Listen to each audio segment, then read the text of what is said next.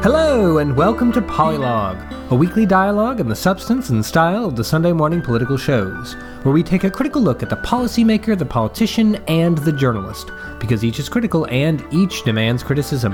I'm Brendan Steidel, your co host and communications specialist in government, technology, and healthcare. And I'm Naomi Soto, your other co host and health policy professional based in California.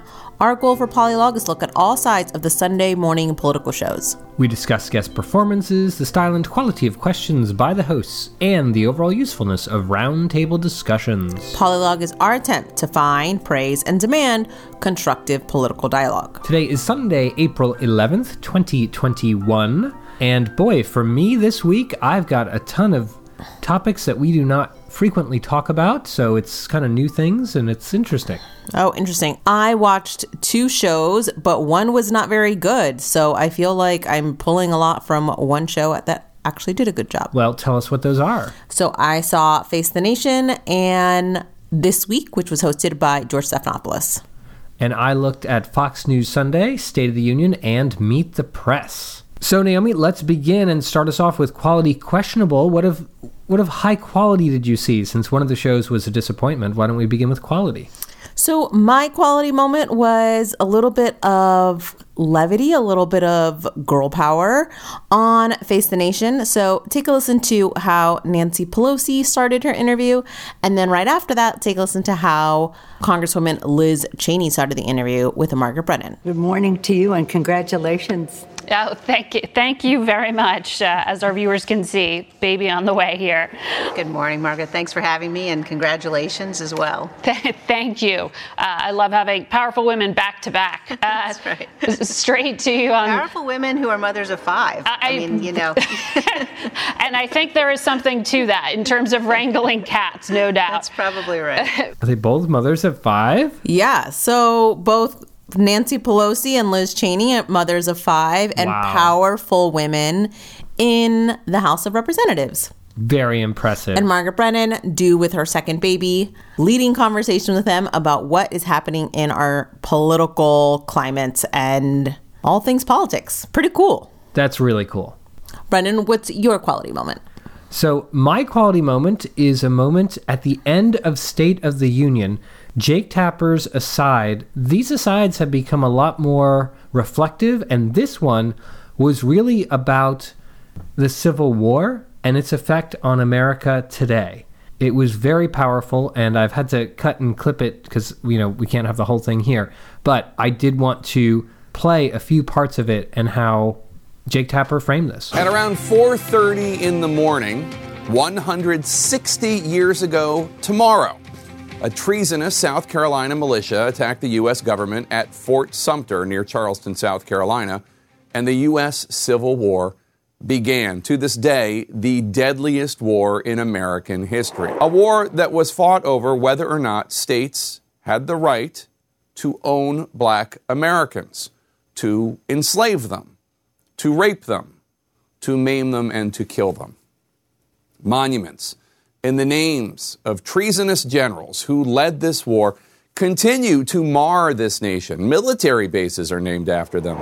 I doubt you can find another country on this earth that has so many monuments and tributes to its own traitors. And that's because the hatreds and resentments of that era are still simmering today, still a force now, people aren't calling for a return to slavery, but they push the same twisted, un American ideas that all men are not created equal.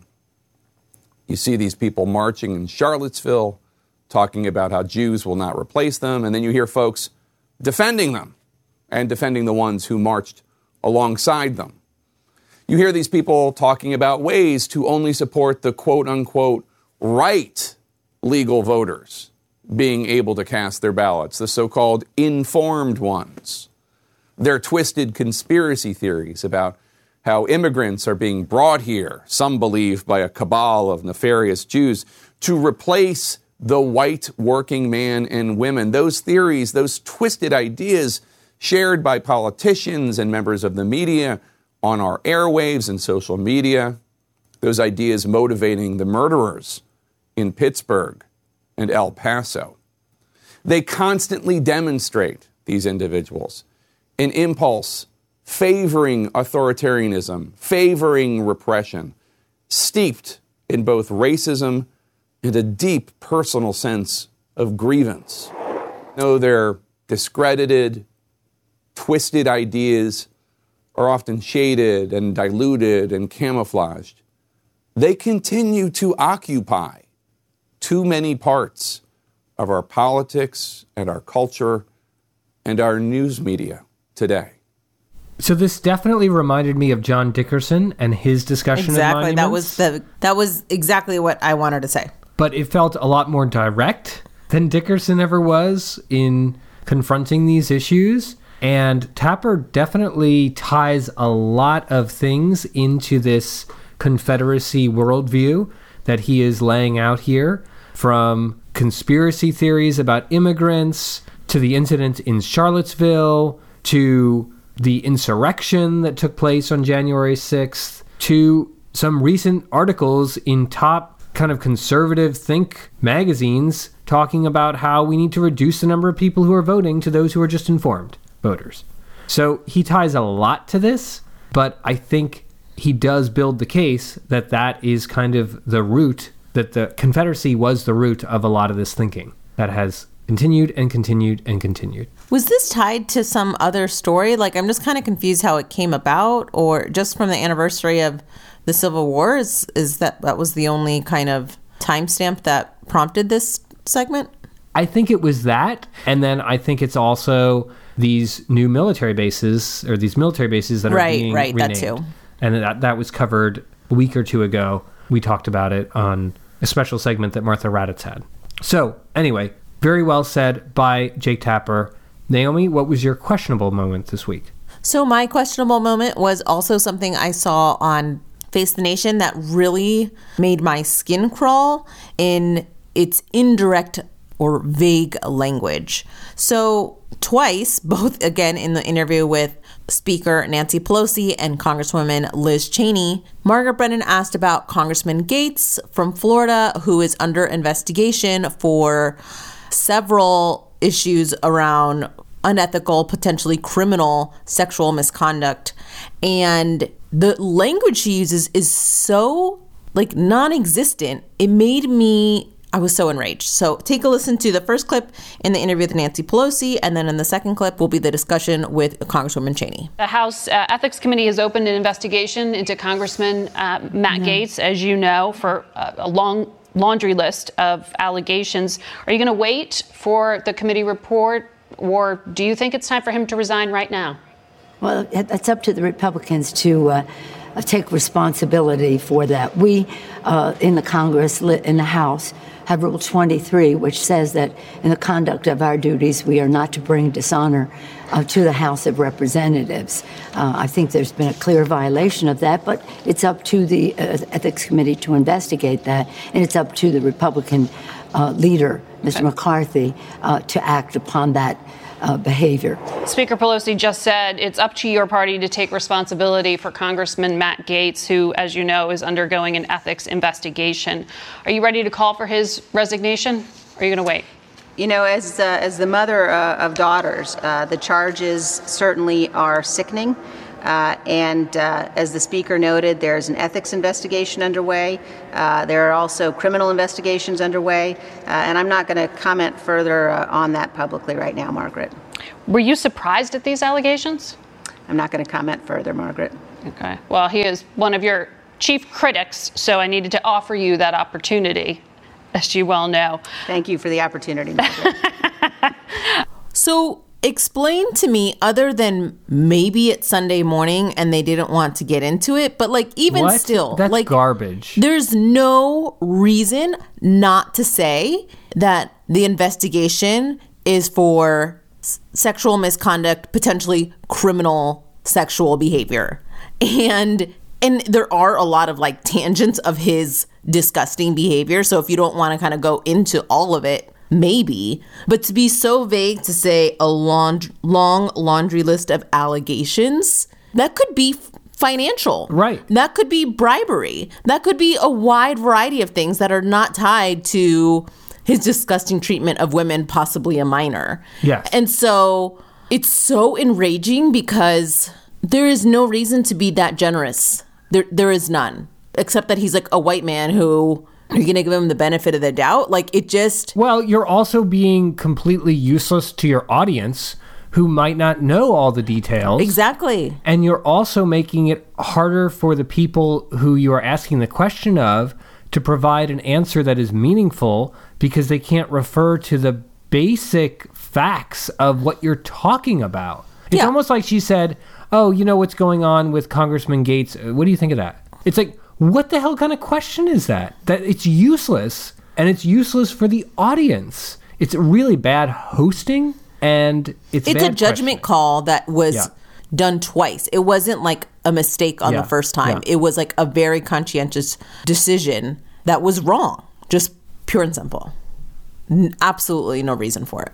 Brendan, do you have a questionable moment? Yes, my questionable moment is Fox News Sunday and the inconsistent fact checks that we heard on the show. So the first one was excellent. I'm going to play here. The second one, not so much. So take a listen to this fact check of Pete Buttigieg, Transportation Secretary for President Biden. And Buttigieg is being taken to task for something he said last week and that I cited on our show that the new infrastructure bill, the American Jobs Plan, will produce 19 million jobs. Turns out that's not true. And Chris Wallace calls him on it. I want to give you another fact check. Uh, all of you in the Biden administration have been selling this plan as a huge jobs creator. Here you are just last Sunday.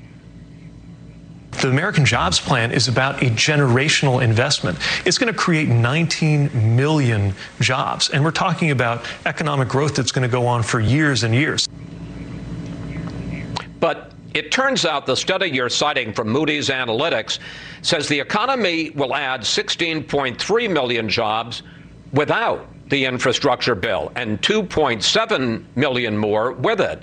So it doesn't, as you said last Sunday, create 19 million jobs. Again, Secretary Buttigieg, why mislead folks?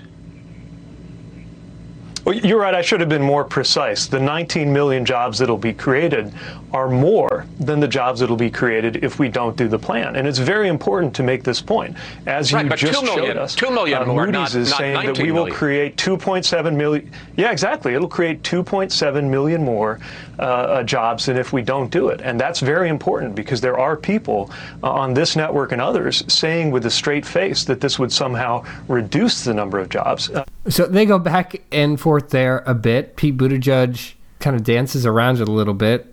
It's kind of a weird choice on Buttigieg's part here, but anyway, I want to focus on this really solid fact check, which we found out, I think, a day or two after. I think it was the day our show was released last Monday that it was wrong, and we tweeted about it. But I'm really glad that Chris Wallace was there to confront them because that's a huge difference 19 million versus 2.7 million. Uh, I just want to say, last week, I was like scratching my head why they weren't running around like both Pete Buttigieg and Secretary Granholm weren't saying that number again and again and again, 19 million, because it's so strong. But it's not true. So maybe that's why. I don't know. It's very suspect. However, no fact check in this example. Now, this is Texas Governor Greg Abbott. He's a Republican governor. He was on the Sunday shows, or at least on this show on Fox News Sunday, to talk about what's going on with the Mexican border and the Biden administration. Fox News Sunday, at least among my three shows, was the only show to mention that there's anything going on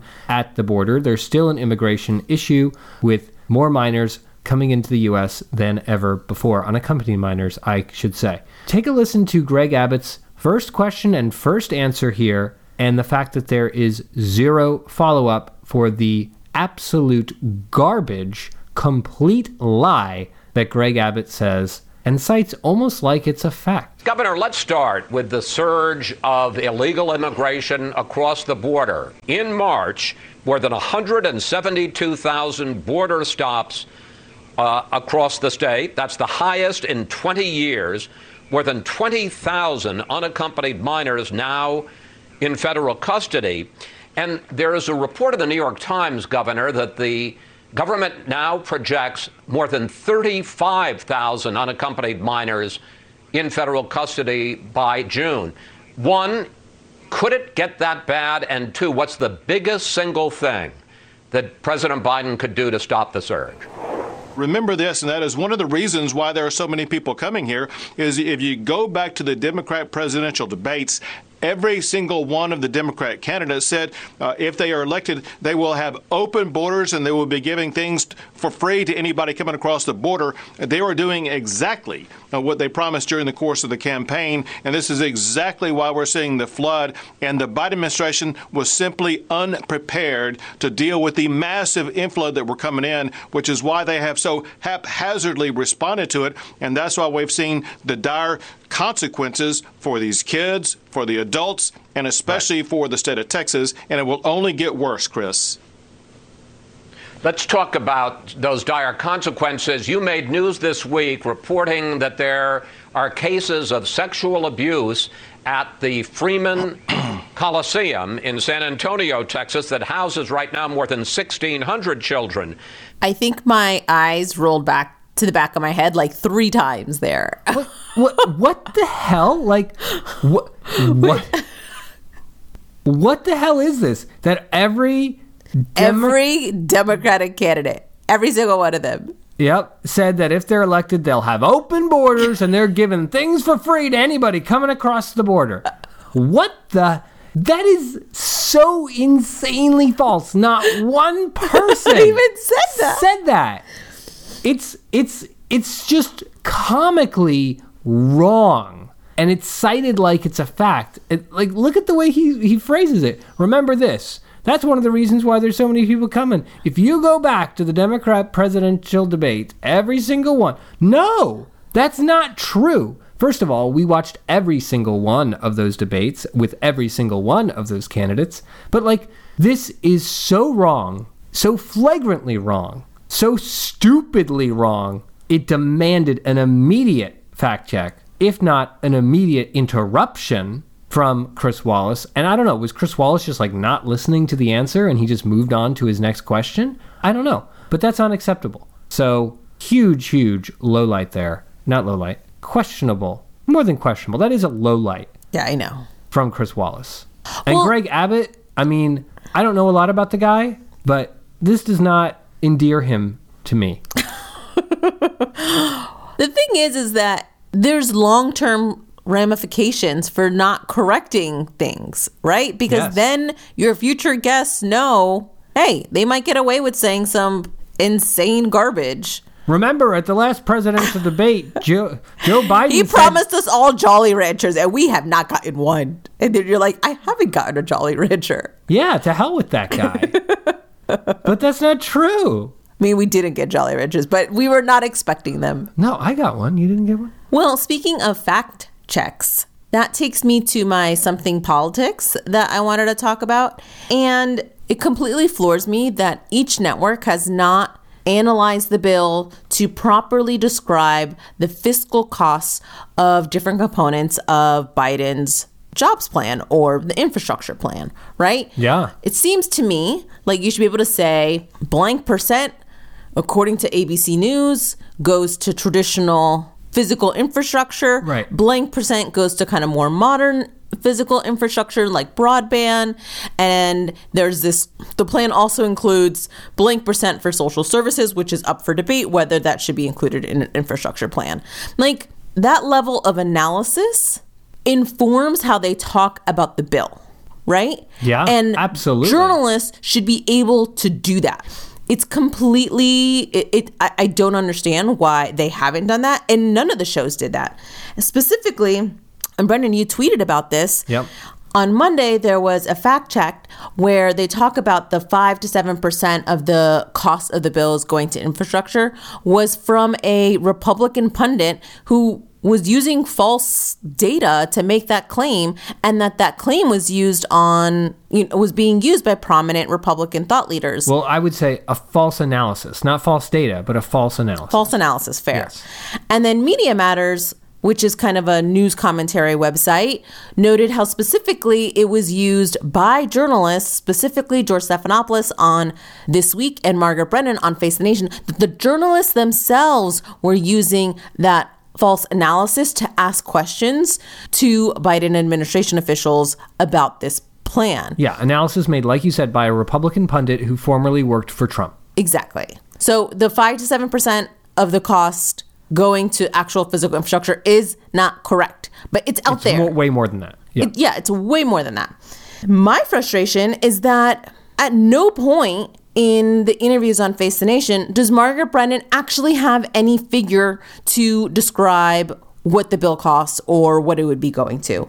Take a listen to this first clip where Nancy Pelosi is rightfully upset that Republicans are using this false claim, but listen to how Margaret Brennan responds on the other side. Well, no, uh, because infrastructure is it's about education, about getting children healthily in school with separation, sanitation, ventilation. It's about uh, investments in housing as well. Overwhelmingly, this bill is about infrastructure in the traditional sense of the word.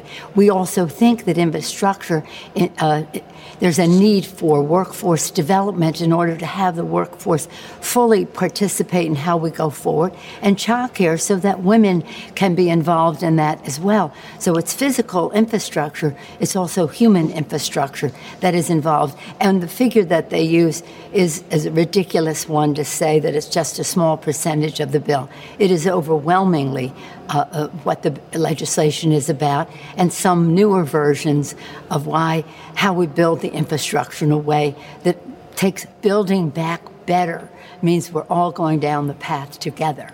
Well, as we talked about there, you have a, a, slim majority. So to keep the progressives in your party happy, they are pushing you to actually make it bigger, not to slim it down. Zero acknowledgement about what the bill costs and how it breaks down into traditional infrastructure or not. And it's like clearly CBS didn't do any research on this. And it's it's crazy to me since Margaret Brennan was called out literally less than a week ago for using that false analysis in her questioning. Like that would be a moment to clear it up. Z- did not take the opportunity. No, yeah, there, there's really no work. We're not seeing any work done by Face the Nation here on this issue. No work, and Republicans now have an opportunity to use the fact that Margaret Brennan used this false analysis. Take a listen to Liz Cheney starting her talking point that Margaret Brennan used this number too. So Obviously, uh, something less than 6%, as you mentioned, of this proposal that uh, President Biden has put forward is actually focused on infrastructure. Uh, the National Association of Manufacturers has said that we will probably lose over a million jobs uh, if this is enacted. Uh, and, and you are certainly going to see, in addition to the corporate tax increases in the bill, uh, you'll see middle class tax increases. This is a pattern that we, we watch the Democrats uh, use time and again, where they massively increase spending, they massively expand the size and scope of the federal government, uh, and then they come back around and impose middle class tax increases. So uh, those are not things that we support, not things that I support. Well, that tax increase you're talking about with the National Association of Manufacturers that was losing a million jobs over two years, it was specifically targeting the uh, corporate tax rate going about 28%. Is that an area you're focusing in on? If Speaker Pelosi offers you an olive branch and says we'll go down to 25%, for example, I mean, is that something you can work with? And so much of it is unnecessary. 6% is actually focused on the kind of infrastructure that, that there is bipartisan support for. So mm-hmm. I would urge Democrats let's focus on that. Uh, Senator Portman, Republican colleague of yours, said 20% of the bill, if you're generous, is on infrastructure. Um, you're, you're putting it even lower at 6%. Which is freaking wrong. It is factually wrong. And why is your fact check including the claim of another Republican as opposed to making the analysis yourself? Yeah. Or citing other analyses that are out there, like the one in the Washington Post that did the work that CBS News has not done on this bill and Face the Nation has not done. Wow. Isn't and, that outrageous? Well, and on top of it, she's Liz Cheney slipped in this thing saying, well, yes, there are corporate tax increases that have been proposed to pay for this, but you know, we're concerned that Democrats are going to slip in a, a, tax increase for the middle class because we've seen that's what they do. And there's no fact check on that. that. That's not at all what's been proposed. And multiple times, a million times, Joe Biden has said no middle class tax increases. And yet, Cheney is allowed to say it on the Sunday show, on the network, zero fact check, zero correction that is 100% evident because there's no evidence to support her claim. It's so like these aren't tiny little like Margaret Brennan is with C- like she's one of the top political journalists at CBS News. Like I'm sure you have researchers and producers and people to help do research for you. Like and that could be used for multiple shows across CBS News. Like I'm very upset with Margaret Brennan, but like I, I genuinely don't understand why the networks haven't found language to describe the fiscal cost, the fiscal categories of this bill. Like, stop letting partisan voices direct the conversation as opposed to you giving those fig- figures to frame it yourself. Yeah. Why are you even inviting people on to talk about this thing if you don't know what it is? And just to kind of close out my segment on politics, I did briefly want to note Jennifer Granholm on this week. She was on kind of talking about Biden's new jobs plan. And I had the same conclusion that I had last week after listening to your clip when I can't remember what show she was on that you watched, Brendan. That she is the best voice defending this bill. Secretary, Energy Secretary Jennifer Granholm, put her on everywhere because it, I don't buy everything she says, but it's at least a smidge believable. Well, and you remember when she was early on the Sunday shows, we saw both her and Buttigieg on, and she was speaking with such passion and excitement and energy, one might say, about infrastructure. Yeah, no. And, and, and so now that there's actually a bill, I think we're seeing the. But I don't think it's just energy. It's like how she's describing it is compelling. Yeah. And the way Brian Deese and Buttigieg have described this proposal, I don't find convincing. Take a listen to how she clarifies what infrastructure is and makes it makes it very clear and understandable about the Biden vision of infrastructure. You heard Chris Christie there saying that the president is not being fully truthful about what, what infrastructure actually is. Yeah, this, I mean, the, what is infrastructure? Historically, it's been what makes the economy move. What is it that we all need to ensure that we as citizens are productive? So we need roads, we need bridges, we need transmission, you need lights in people's homes and offices. You need to make sure that people can actually go to work if they have an aging parent or a child. This is, you know, as the president said this week, that infrastructure evolves to meet the American people's aspirations. And it's not static. In 1990, we wouldn't have thought that broadband was infrastructure because it wasn't on the scene yet. But we, of course, need broadband in every pocket of the country. Bottom line is, though, the president wants to negotiate with Republicans, and he wants to see a common vision for the future. Chris Christie talked about talking about the future.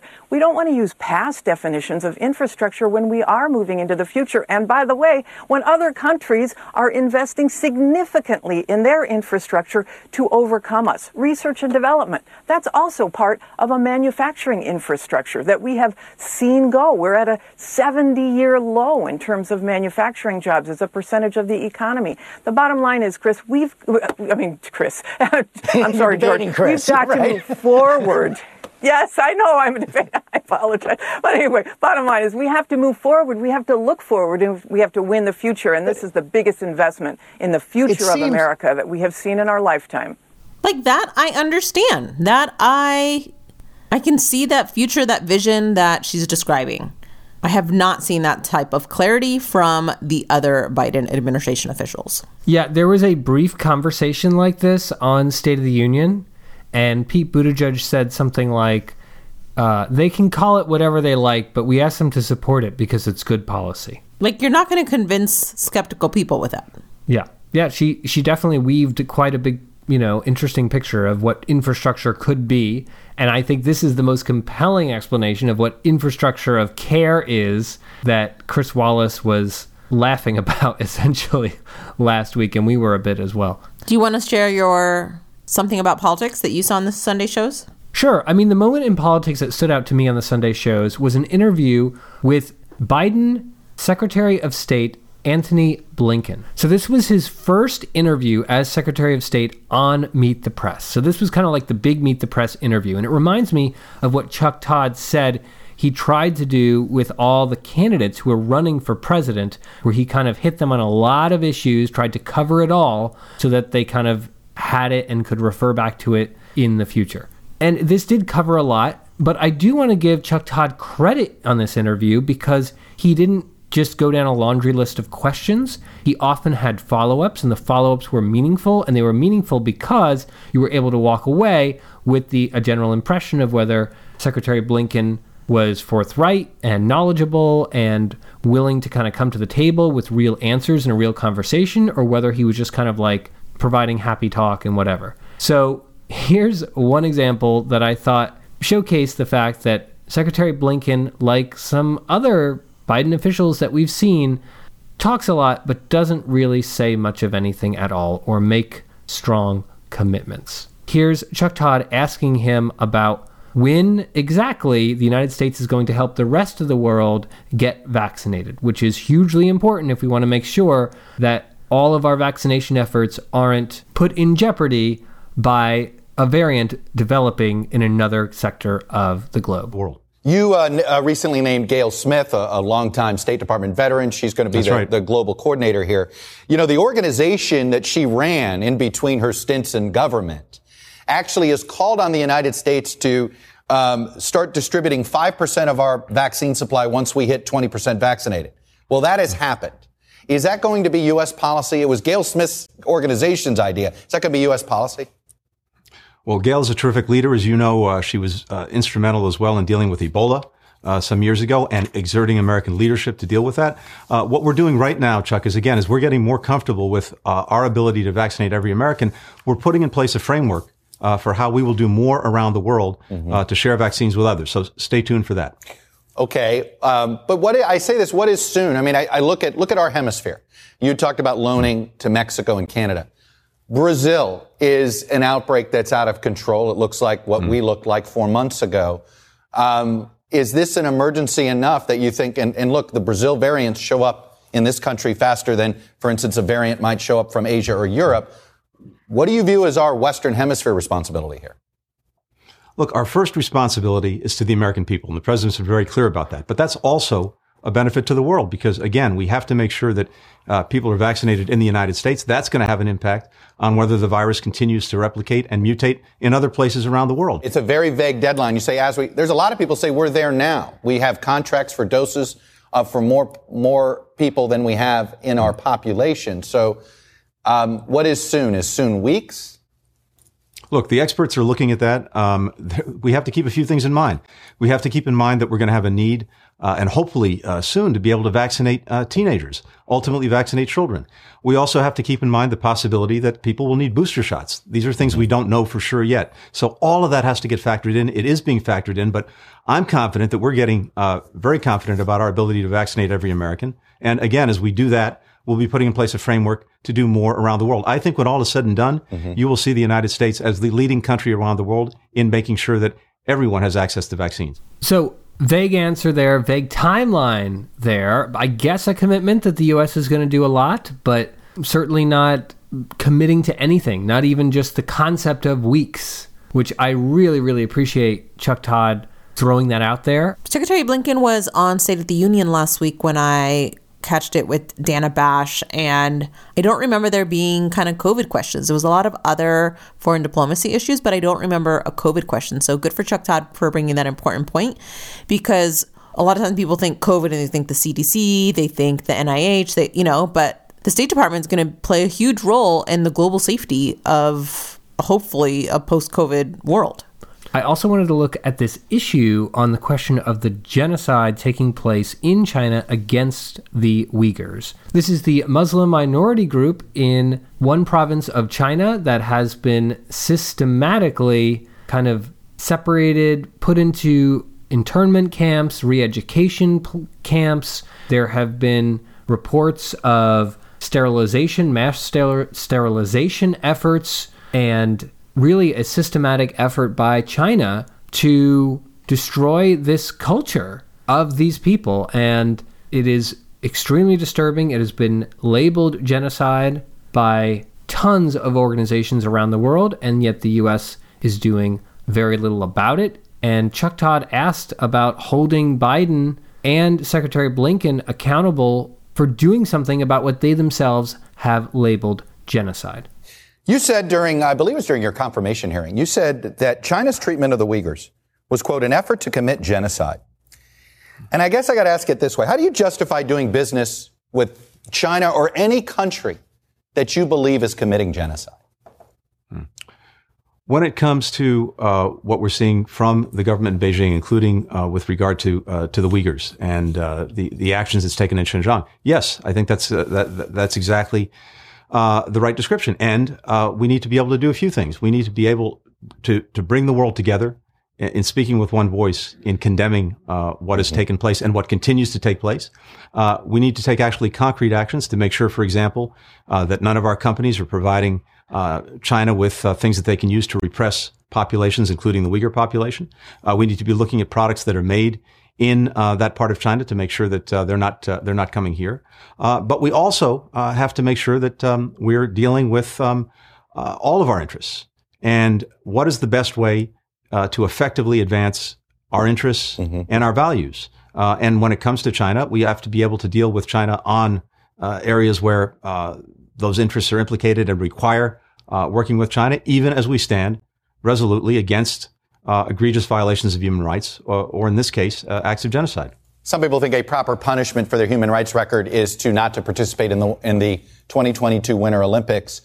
Is that on the table among Western allies or not?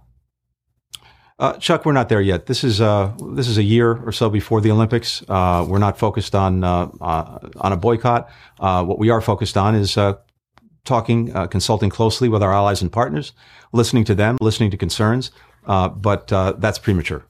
Basically, what Antony Blinken's answer is here is that what we're going to do is say we don't like what you're doing, China, and we don't want our businesses to help what you're doing in China. But we've got also a lot of interest that we want to work with you with China in China. So whatever. Like I wish that Chuck Todd had said after the Holocaust, we said never again would we tolerate genocide in the world. It sounds like what you, Antony Blinken, and the Biden administration are saying is we are tolerating it. We just don't want to have anything to do with it. But Chuck Todd's answer is a question is really about like the Winter Olympics and punishing China for their human rights record rather than doing something specifically to solve it, to stop it. I don't know. It, it just it just seems like it's not being taken seriously in this conversation. I mean, I think that's true in a lot of conversations, not just with Secretary Blinken. Anytime there's a question around the economic partnership that we have with China and then the human rights violation in China, there who whether it was a Trump administration official or I would say even a Biden administration official, they're always separated those conversations are always kind of separated as like we're dealing with them concurrently and, and kind of two separate in two separate strategies. And I have yet to see anyone on the Sunday show really make clear it's like why. yeah. What what makes these human rights violations not bad enough that lets you feel comfortable to keep them as separate strategies? Yeah. Well, this really aligned with, and obviously we don't have time to go through the entire Blinken interview, but it really aligned with a lot of Antony Blinken's answers here, which were, and Chuck Todd's questions, which were, what are you going to do about these bad acts that China is doing? What are you going to do about these bad acts that Russia is is doing? What are you and the Biden administration going to do about it? You know, you say there, there are these lines like Taiwan, we're going to defend Taiwan. Well, what if something happens in Taiwan? What are you really willing to do? And his answer is just, well, here's how Helene Cooper describes it in the panel, which I thought she described it really well. And I should say, Helene Cooper is a Pentagon correspondent for the New York Times. And interestingly, the panel, it was all journalists on Meet the Press this week, which is excellent. Helene, I want to start with you. And I'm going to do a little uh, sort of digestion here of what we just heard from Secretary Blinken. And I want to start with you on, on his comments about Taiwan. And what are you, what is the Pentagon doing right now as they prepare to deal with whatever it is China's uh, thinking about doing with Taiwan? Uh, hey, Chuck. Uh, they're doing a lot of talking. I mean, I think the administration, as administrations administrations in the past have done, really wants to be uh, to make sure that they don't have to actually do anything. It's it's very similar to what you see uh, the the same same uh, role that the U.S. has adopted in the South China Sea and in the East China in, the East China Sea with the uh, China's uh, incursions into these uh, disputed islands. Uh, the United States is going to talk a very strong game, and they're going to hope very much that they're not brought, uh, uh, that they're not their backs aren't put to the wall because there isn't really a plan in place. The Pentagon has many, many plans, of course, and they have options for everything, mm-hmm. but nobody wants any kind of military conflict with China. That's the last thing on on the on right. uh, uh, that the U.S. would like right now. So I really thought that she hit the nail on the head there when she said the administration wants to make sure that they don't have to actually do anything. This is very interesting. It has me thinking that as we get to know the different players in Biden's cabinet that these types of interpreters of secretary's performance, like what we're seeing right now with Helene Cooper, who has followed the Pentagon so closely and can help, I think, Americans understand who is leading Biden's administration, right? And what is being said and what isn't. And on Polylog, we've been talking about a lot of the same players for so long that it's it's an interesting challenge or exercise to try to see what is being said or uns- not said in interviews with these new people that we don't know that well. Yeah, I really appreciated this panel and their ability to kind of, you know, as experts look at what was said and try to interpret for the audience what a lot of these vague freaking answers even meant. Yeah, that was missing on State of the Union last week. Probably could have been helpful. Yeah. But uh, again, every time I see one of these interviews, I just want to know like Secretary Blinken, why did you go on the show? What were you prepared to actually say? Because it came off so freaking vague and non committal. I mean, yes, and that's also why I didn't talk about the Blinken interview last week. Right. Yeah. All right, Naomi, let's go to what stood out to you in journalism this week. So I guess I would say the pressing topics right now are COVID and also you know, I would say COVID slash vaccine distribution and everything around the American Jobs Act or the new infrastructure bill. Any conversation beyond those two topics, I think, are really telling of the journalists themselves and how they like to allocate time on their show. And I just want to note Margaret Brennan consistently uses her time very strategically to talk about issues that are important but maybe haven't been front and center or you know you can kind of think might be a coming priority. I just really value kind of those extra one, two, maybe three questions at the end of the interview she has because it's often one of those topics that is kind of you've thought about, but you haven't been thinking a ton about. Take a listen to this question that was brought up to California Superintendent of Schools, Tony Thurmond. And it's essentially questioning how kids are really doing after a year of the pandemic. I want to ask you about the kids as they come back into instruction. Um, you spoke powerfully about your own personal experience uh, growing up uh, as the child of a single mom who you lost at a very young age. There was a study that was published this week talking about the 40,000 children in this country who have lost a parent to COVID 19. 20% of those kids, according to this JAMA study, are African American in, in California, how do you plan to deal with this particular part of the inequity problem? The first thing we do when our students return is to really check in on their social and emotional well being, making sure that they have mental health supports. This has been hard on our kids all across the nation. We've seen a high rate of depression, and we know that we have to first and foremost provide social emotional supports. Second, you know, with all due respect to the hard work of so many educators trying to support our kids, we, we literally in this country moved into distance learning overnight because we had to keep people safe. And let's face it, education systems weren't built for this. And mm-hmm. so, with all due respect to those efforts, we know that many of our kids have had unavoidable impacts. So, we'll provide them more tutoring, more supports. Secretary Thurmond kind of goes on to talk about the types of technology or internet or kind of actual physical resources that children would need to kind of be able to catch up, e- even if it's just academically. And this is looking at the long term social, emotional, and physical health of children. And we talk a lot about the long term effects of COVID in terms of people who have gotten it and Yeah. maybe are seeing some physical symptoms. Usually these are adults. There's talk sometimes of, you know, th- there's an increase of children now getting infected with COVID.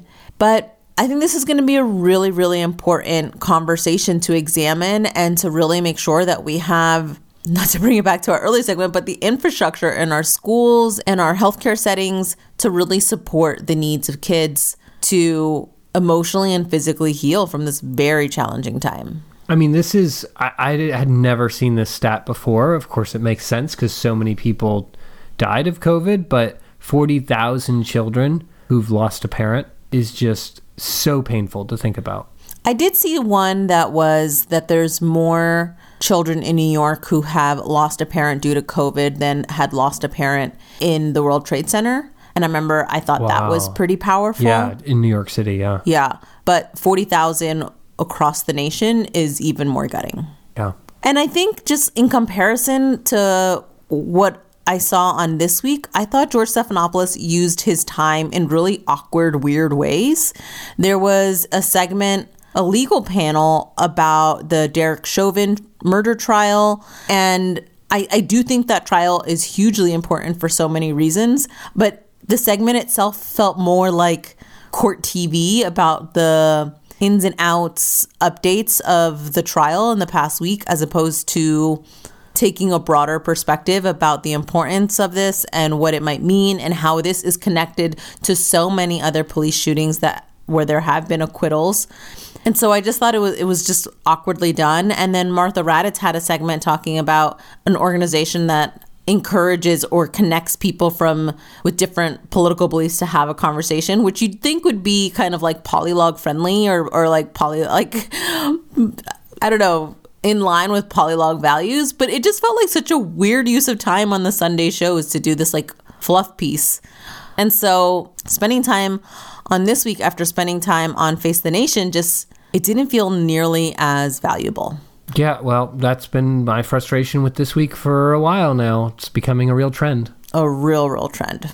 Brendan, what's your something about journalism that you want to share with us before we close out? So you brought up children, and that was it's just crazy because we don't often talk about children on the Sunday shows, but that is the topic I'm going to be talking about here about journalism. And that is about trans issues and their coverage on the Sunday shows. Both on Meet the Press and State of the Union, there was discussion of what happened in Louisiana over this last week. So, what happened in Louisiana? So, the third of three bills arrived on the governor's desk. This is Republican Governor Asa Hutchinson. And although he signed the previous two, this third one he vetoed.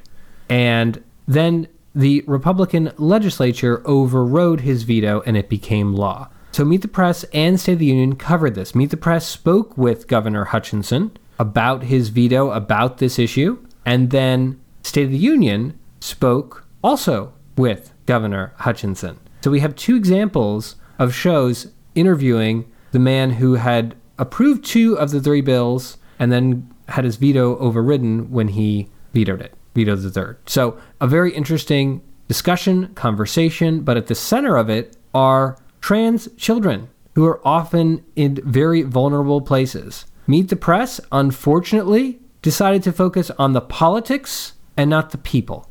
And it was it was just cold. It was cold as ice. Take a listen. Here is Chuck Todd's introduction and first question. One of the weapons Republicans are using with an eye towards retaking power is to tar Democrats uh, on a number of cultural issues.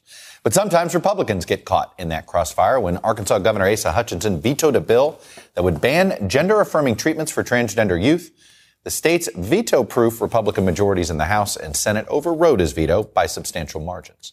In a Washington Post op ed last week, Hutchinson wrote, I'm being attacked by some of uh, my Republican colleagues for not being pure enough on social issues and for vetoing a bill that limited access to health care for transgender youth. Governor Hutchinson joins me now. Governor, welcome back to Meet the Press. I'm curious, this was the third bill targeting transgender uh, youth in some form, and the issue in some form, that had passed the legislature. Did you veto this third bill because of the specifics of the bill, or was this also, or how much of it was enough already with these bills that seemed to be in search of, of a of a problem that didn't exist? I was appalled by this question and this introduction. Literally, Chuck Todd's perspective, the Sunday, the Meet the Press's perspective on this issue, which is targeting a vulnerable minority population, is sometimes Republicans get caught in the crossfire of cultural issues. Oh, is that right? So you better look out for them. yeah. So somehow this is written as if Republicans are getting caught in the crossfire, like Republicans are somehow the victims of their own discrimination. Like, that's not what this is about. You know, the question should be about the people who are the target of this bill, what it means for those people, and what it means for a political party to target and systematically discriminate against those people, against trans youth, to make their lives worse. And why the hell is this political party so committed to discrimination and hate that they are overriding vetoes by their own governor to do it? But that's not what the question was about. The question was about Republicans getting caught in the crossfire and why are they making these bills on issues that don't even exist? Well, trans youth do exist. Exactly. Well, it's the people exist, right? Yeah. If you're not focused on the people, you can say that this is like a new issue or a new problem, but like the people have always been here. Exactly. They've always been here. And in our world, finally, people who feel gender dysphoria, where they don't feel comfortable in the gender that they were born in and don't feel a connection to that, often youth, are able to find a possible way out of it by finding medical treatment. And that is an issue that does exist. A recent study found that close to 2% of high school students identify as transgender. That's a lot of freaking high school students. And these students are often the victims of violence or feel threatened to be victims of violence. In this study that was published by the CDC, 27% of these transgender high school students felt unsafe or at risk going to or from school. 27%. That compares to 7% of cisgendered female and males. Males were just 4.6%. So think about that 27% versus at a height, 7% for those identifying as, as for cisgendered females. Similarly, 35% of transgender high school students are bullied at school, whereas non transgender students, it's between 14 and 20%. Basically, they are at much higher risk of feeling unsafe going to and from school, much higher risk at being bullied at school, literally one third have been bullied, and much higher risk of attempted suicide, which is again about a third of them. So these are there these are this represents a lot of kids and it also represents kids who are already the target of violence in their day-to-day life and now they're being targeted by an entire political party and leaders with real political power in their government. But Chuck Todd and Meet the Press think that this is just a political issue and, and they, they treat these this kinds of questioning as if it's like interesting political choices. Right. And I think this is what kind of drives me crazy is I want to applaud and encourage the Sunday shows to talk about issues that they normally don't talk about that impact people, right? Like that is a good thing. But if it's not an area that your team knows about or you haven't really discussed about or hasn't been something that's kind of in your show's language, maybe bring an expert on to talk about it first. Maybe to bring a trans rights activist to talk about it first. To start talking about it with a governor of a state that is doing or considering really controversial legislation against this population is hurting the broader dialogue of hey this is important. This is something we want to learn more about. This is something we want to talk about. And you're making it partisan before the issues even understood. But that's the thing. Like what becomes clear in his further questioning is what's clear on so many of these issues which is the only reason the shows give a damn about the issue is because some political party is giving a damn about the issue. 100%. That is totally accurate. They take their cues from the parties rather than from the people and what they're experiencing and what their life experiences are. Like th- there, there's no interest in the trans youth in this conversation.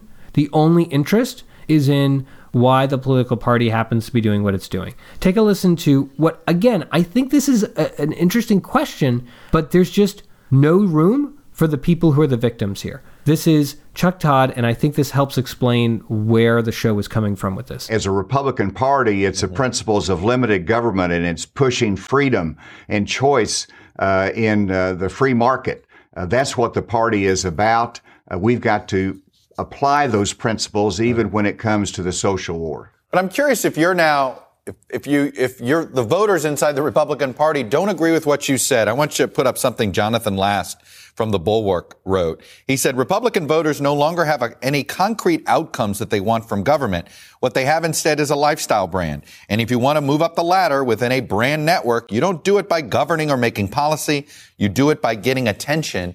A lot of these issues seem to be designed to get attention, right? Rather than maybe uh, solve a long-term problem uh, of governance. No, I think they're well intentioned. It's just that they're uh, taking us in the wrong direction. And uh, again, restraint is the word. Uh, I don't want to criticize uh, my Republican legislators that I know their heart. Uh, they believe uh, in this, but so that quote from the Bulwark is actually very interesting. You know, the idea of thinking of the Republican Party as, or the Republican voters caring more about lifestyle than governance. I think there one might point to a lot of evidence for that, and that is something of an interesting conversation.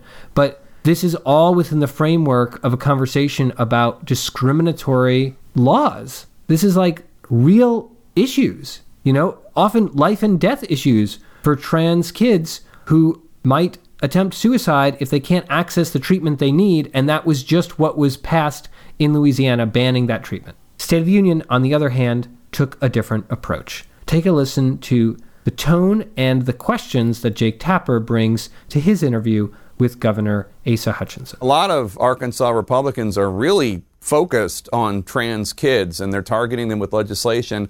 Uh, they offered a bill that would ban trans kids from participating in girls' and women's sports. You signed that law, even though you have acknowledged there are no actual cases in Arkansas of trans kids causing any sort of problems on the athletic field.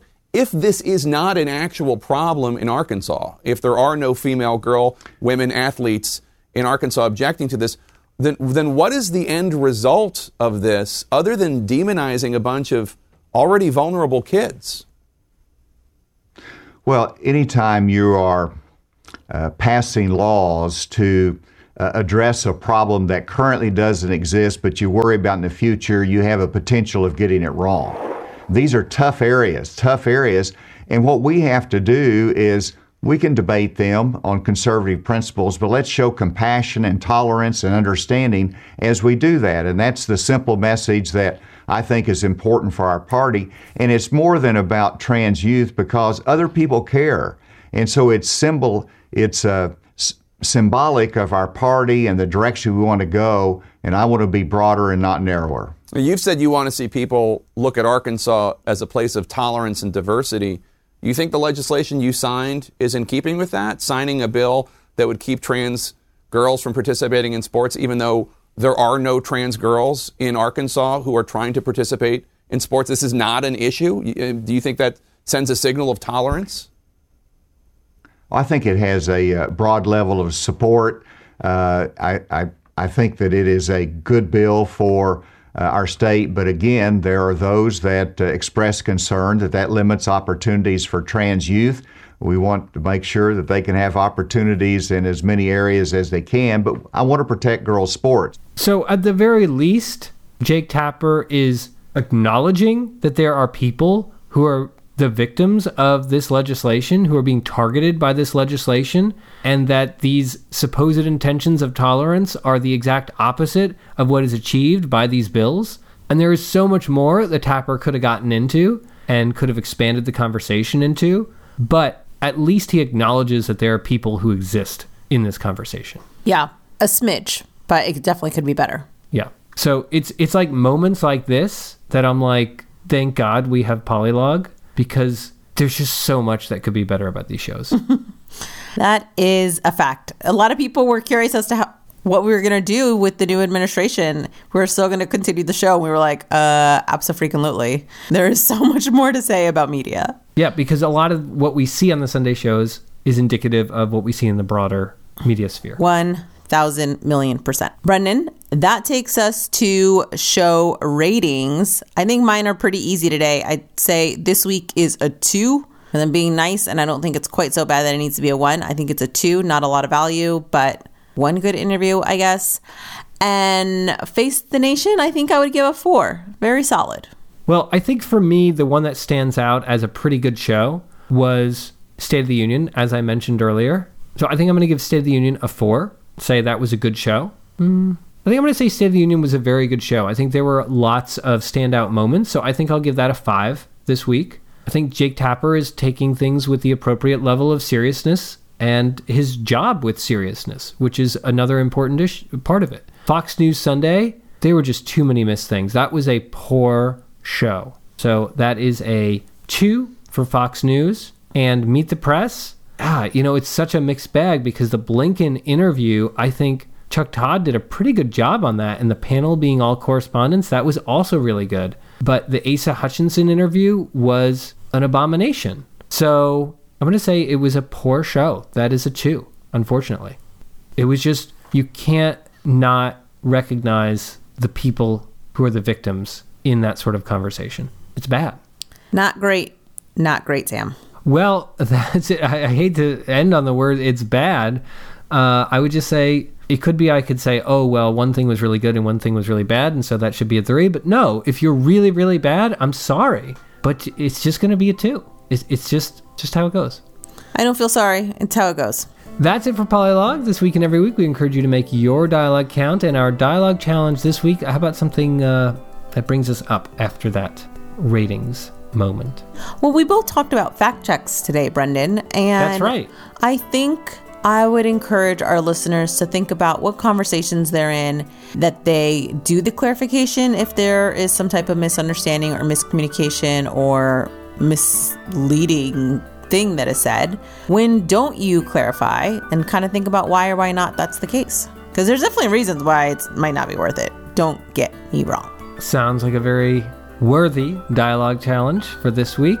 If you want to kind of clarify or fact check us on anything, you are welcome to email us at podcast at polylog.com. You can tweet at me at Sotonaomi underscore. You can tweet at me at bstyle, and you can follow the show at polylogcast. Thanks, everyone, and we will talk with you next week. Bye. Bye.